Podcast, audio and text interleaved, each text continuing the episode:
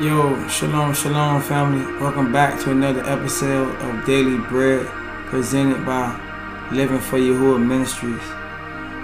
I'm your host, Dalayahu, here alongside my wife. Khafasiba. Uh huh. And welcome back to Daily Bread, where we read the Word of Yahuah daily. Today we read in Genesis, a Bereshit, chapter 45.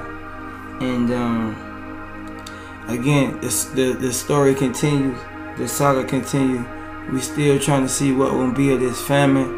Um, again, just to recap, the whole world is starving, and uh, similar to the situation we are in now, we starving for food, starving for righteousness, and in this case, the whole world is going down to Egypt to try to get food, and the man that's in charge just happened to be a Hebrew who is second in command to Pharaoh and uh, his family is coming to get food. His brothers who sold him into slavery don't know him, don't recognize him, but yet they coming before him to buy food, and he is uh, giving them a hard time and uh, pressing them about their brothers, their father, and um, he making them sweat it out. So again, that's that's the whole synopsis of what we are up until this point. Continuing to read about the um, the tribals, the sojourners of this family, the chosen family, chosen by Yahuah, the Most High, again to um, save the world, to lead the nations. We had this book of Genesis tell us about men like Abraham, like Adam, Adam, the first man, then the righteous man that was found in some in a wicked generation like Noah, who was saved, and then after that, we start to learn about Abraham, Isaac, and Jacob, and this is the uh, Jacob's sons we reading about now who are, are having some fighting between themselves. But the youngest, the second to the youngest son, is again master in Egypt. So um, let's read about what he got going on and how Yahuah gonna continue to use him to save his family and ultimately bring his family to Egypt. So they will continue traveling. So before we read let's um, open up in prayer, clear our hearts and our minds so that we can uh, receive His word and um, see how this chapter unfolds and see how the story continues. So um, let's stand up, spread our palms, spread our hands, open our hands, and face the holy city, Jerusalem, Jerusalem. Baruch atah Yahuah. Elohim, Amalak Ulam. Our Father who is in the heavens, permit your name to be set apart. Permit your reign to come. Permit your desire to be done on earth as it is in heaven. We pray that you give us this day our daily bread. Forgive us for our sins and our trespasses against your Torah and your commands, as we forgive our debtors. Allow us not to be led into trial, but save us and deliver us from the wicked one. For yours is the reign, the power, and the esteem, now and forever. These things and more we pray in the name of our Mashiach and Sovereign, Yahushua. Halal Yahuah. Halal Yahuah. Tuda Yahuah. Tuda Yahuah. Ibarakat Yahuah. Ibarakat Yahuah. Amen. Amen.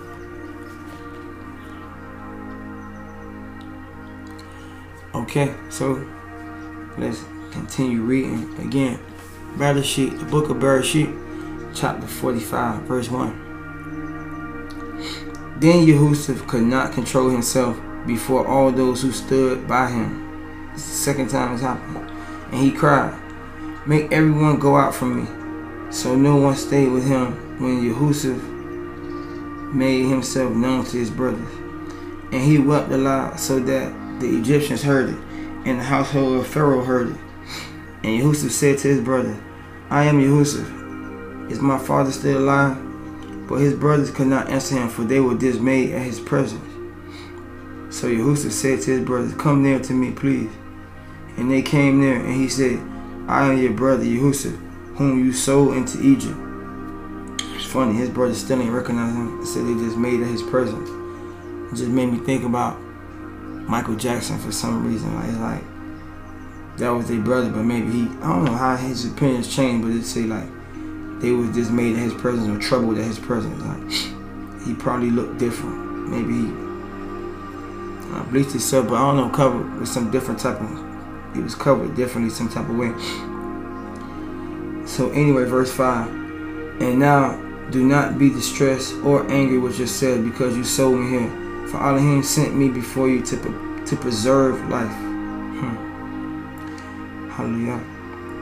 Verse 6 For the famine has been in the land these two years, and there are yet five years in which there will be neither plowing nor harvest. And Elohim sent me before you to preserve for you a remnant on earth, and to keep alive for you many survivors.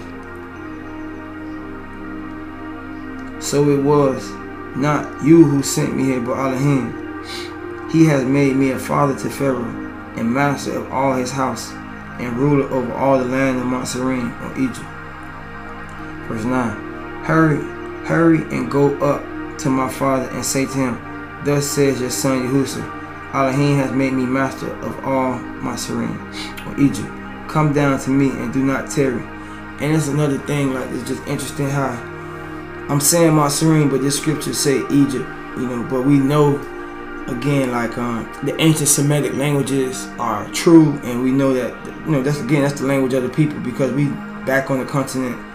And uh, again even in the Swahili text and in the, and in the scripture it say Matsurim or the Mitzri and uh, a lot of Hebrew words are prevalent still in the in the language. So it's things like this that um, it's just very interesting nuances and just show us like how truth is always truth and how you know things ain't changed far from the truth. You know, it's just always a little bit of changes that happen, but the truth always gonna be recognizable. Again, in in the word Metzri, and again that's the, that's the the Swahili term Metzri, but it's also the Egypt, um, the he the Abadi or the Hebrew term. Same thing with a couple with a different, a lot of different terms in Swahili.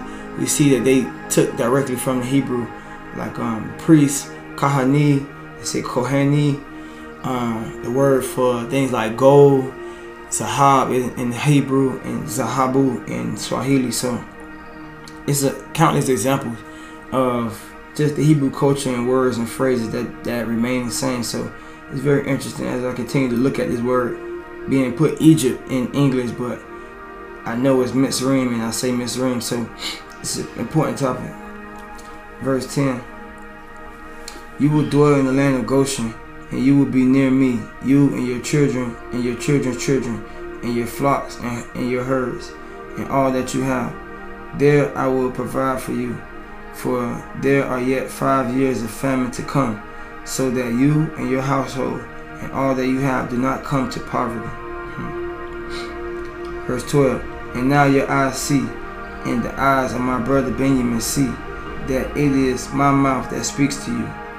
You must tell my father in all my honor. You must tell my father of all my honor in Egypt, of Mitzrayim, and all that you have seen. Hurry and bring my father down here. Then he fell upon his brother Benjamin's neck and wept, and Benjamin wept upon his neck. And he kissed all his brothers and wept upon them. After that, his brothers talked with him. When the report was heard in Pharaoh's house, Yehusha's brothers have come. It pleased Pharaoh and his servants. And Pharaoh said to Yusuf, Say to your brothers, Do this, load your beasts and go back to the land of Canaan, and take your father and your households, and come to me, and I will give you the best of the land in Egypt, and you will eat the fat of the land. eat the fat of the land. Verse 19, and you, Yehusuf, are commanded to say, Do this, take wagons from the land of Egypt or Matsarim for your little ones and for your wives, and bring your father and come. Have no concern for your goods, for the best of all the land of Matsarim is yours. The sons of Yasharal did so, and Yehusha gave them wagons according to the command of Pharaoh, and gave them provisions for the journey. To each and all of them he gave a change of clothes, but to Benjamin, or Benjamin, Benjamin, he gave three hundred shekels of silver and five changes of clothes. To his father he sent as follows ten donkeys loaded with the good things of Egypt, and ten female donkeys loaded with grain, bread, and provision for his father on the journey. Then he sent his brothers away. And as they departed, he said to them, Do not quarrel on the way. So they went up out of Mitzrayim and came to the land of Canaan to their father Jacob. And they told him, Yehusuf is still alive, and he is ruler over all the land of Mitzrayim. And his heart became numb, for he did not believe them. Now imagine that, you know, just just the situation of a long lost brother, a brother who you thought was dead, and it had been like you know at least 20 years or something like that. And again, you find out he he the president of the, of a country, another country, or something like that, or you know, ruling uh, chief ruler of another country or something like that. So it's just so much emotion. I remember reading this one time, one point, and I just it brought me to tears just reading about it. So it's like it's interesting the turn of events, how it happened. Interesting how you all got a plan for everything and everything you do. So it's important to understand and uh, always keep the faith. And that's the whole point. Like he telling his brothers, don't quarrel on the way, things like that. Like it's Yahuah will. So hallelujah. Verse 27. But when they told him all the words of Yehusuf, which he had said to them, and when he saw the wagon that Yehusuf had sent to carry him, the spirit of their father Jacob revived. And Israel said, It is enough. Yehusuf, my son, is still alive. I will go and see him before I die. Hallelujah. So, now we get to the point where we can finally say in the story that Yehusuf or Yasharal, and you see, they still using the name Jacob or Yaakov and Ya or Yasharal. They use the name interchangeably in verse the last verses 26 to 27. One verse they saying Jacob said, I see my son alive, and then so Yasharal said. So anyway, we could get to the point and just um, solidify the understanding that Yasharal or Yaakov actually got 12 sons because the last five or six chapters we we reading about it, understanding he got 12 sons, but he think one of them is dead, and his brothers think one dead. So that that's been interesting. Um, again, just having to look at the story from a not a false narrative, but an untold narrative, and it, it, even just speaking that, it made me think of the way we living right now, because we know we speak about the 12 tribes all the time, 12 tribes of Yeshua, but it's like we don't know who who and what's what, you know, what what what remains of these tribes, but that was like the same situation for them. Like the tribes were were were not. They they were supposed to have been twelve sons, but one was not.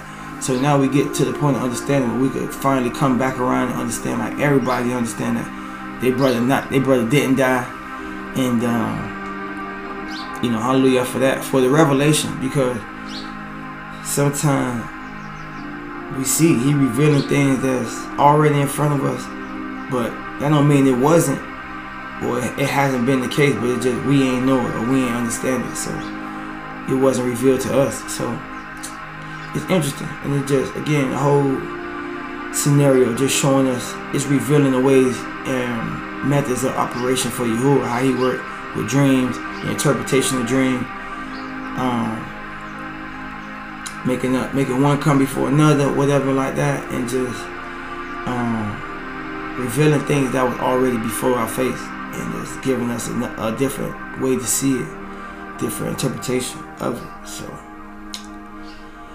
Allah Yahuah for His understanding, for His word, and for everything that come from it. So yeah, man. Thank you guys for reading with us. Thank you guys for joining us. I pray it's been a blessing that the story makes sense to somebody and um, somebody get something from it. Um, this this last couple chapters have been more and uh, short and concise and just pushing forward the narrative, but it still is always something in it. And uh, praise Yahuah for the the, the homecoming and the, just the reuniting of the family because that's always good. And uh, yeah, it's always purpose in that. And again, we see that, like it was saying before, like blessing and favor be on the head of him who separated from his brothers. And um, yeah. All praise to Yahuah. So thank you for joining the family. Be sure to interact with us in the uh, question and answer segment of the uh, episode. Let us know what you think about the episode, what you think about um, what unfolded in the scriptures, how he revealed himself to his brothers, his father understanding his son is um is was lost and now is found. And I think that's a good point too because we see this all the time. You don't see too many stories of people get found. I mean, you know, people have um you know, people sometimes people get lost and uh it's yeah, they put out flyers for people lost and found. Like you like most people understand in America they used to have missing people on the milk cartons. But not too often you saw a scenario where somebody who was thought to be lost actually made it home. So it's interesting. Usually when when people put that out there and um, rewards for people that's lost and oh this person lost and we got a reward for them, a lot of time it's all but uh, a sealing of the fate. Like yeah, by the time somebody lost and it's been three days, they all but finished. So again, let us know what you think about that. The lost and found uh, scenario.